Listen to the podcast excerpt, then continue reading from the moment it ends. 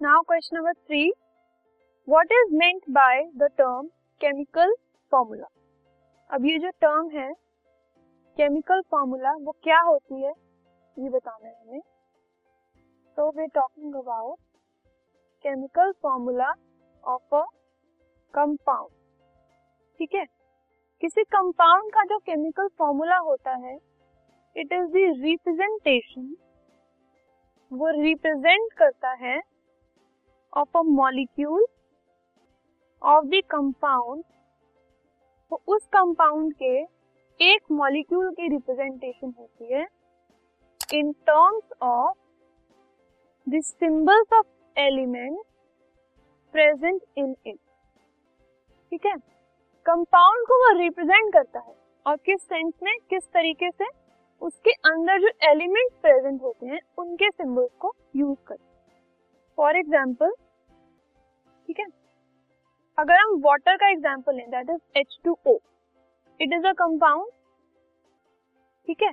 अब ये एक फॉर्मूला है एच टू ओ वाटर का फॉर्मूला है। H two O is the chemical formula of water ठीक है?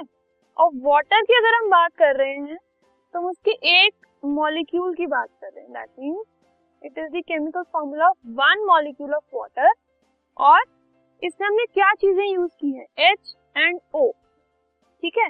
Which are the symbol of element hydrogen and water ठीक है? Which constitute sorry hydrogen and oxygen जिससे वाटर बना हुआ है। तो H2O में एक मॉलिक्यूल ऑफ़ वाटर को रिप्रेजेंट कर रहे हैं हम और एच और ओ को हमने यूज़ किया है मतलब हाइड्रोजन और ऑक्सीजन के सिंबल्स को हमने यूज़ किया है क्योंकि उनसे मिलकर वाटर बना हुआ तो a chemical formula of any compound is its representation one molecule की रिप्रेजेंटेशन होती है और उसको हम लिखते हैं किस टर्म्स में? जिस जिस एलिमेंट से वो बना होता है, उनको यूज़ करते हैं। Fine so this is what a chemical formula is